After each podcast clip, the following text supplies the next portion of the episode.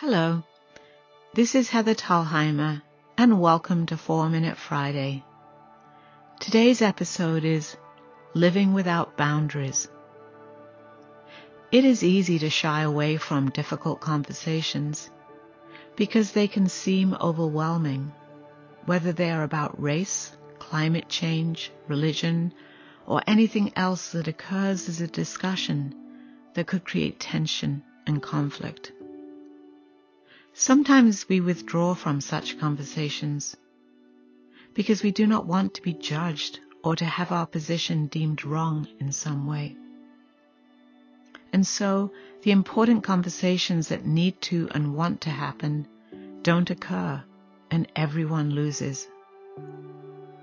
It was with this thought in mind that several years ago I enrolled in a seminar at Brown University on race. The goal of the seminar was to support participants in becoming more culturally competent.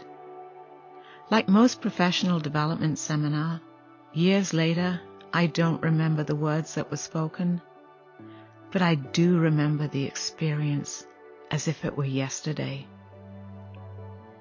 The professor who ran the seminar was a small man and appeared slightly frail.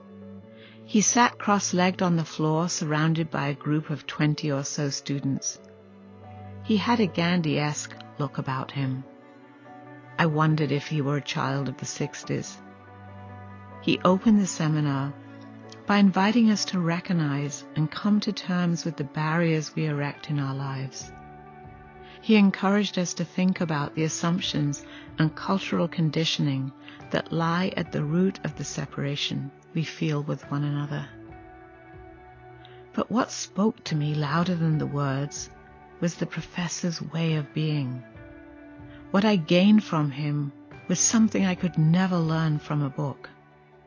Sitting in front of him, I had an overwhelming sense that he had not put up any boundaries between himself and me.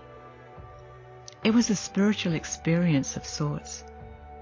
I recognized that he had spent perhaps decades not only studying cultural competence, but practicing it and living it. I experienced him as being totally available and welcoming to whomever was in his presence. It went beyond being non-judgmental.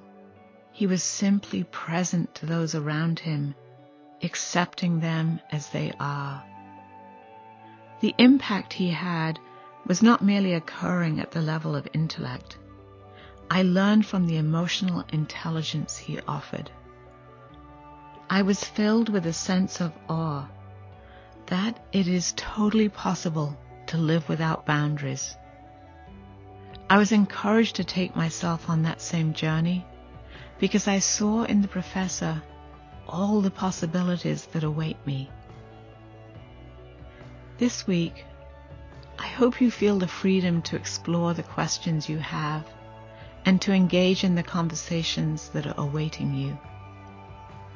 Knowing there is the possibility of removing any barriers that may exist between you and others opens the way for more wholehearted discussions.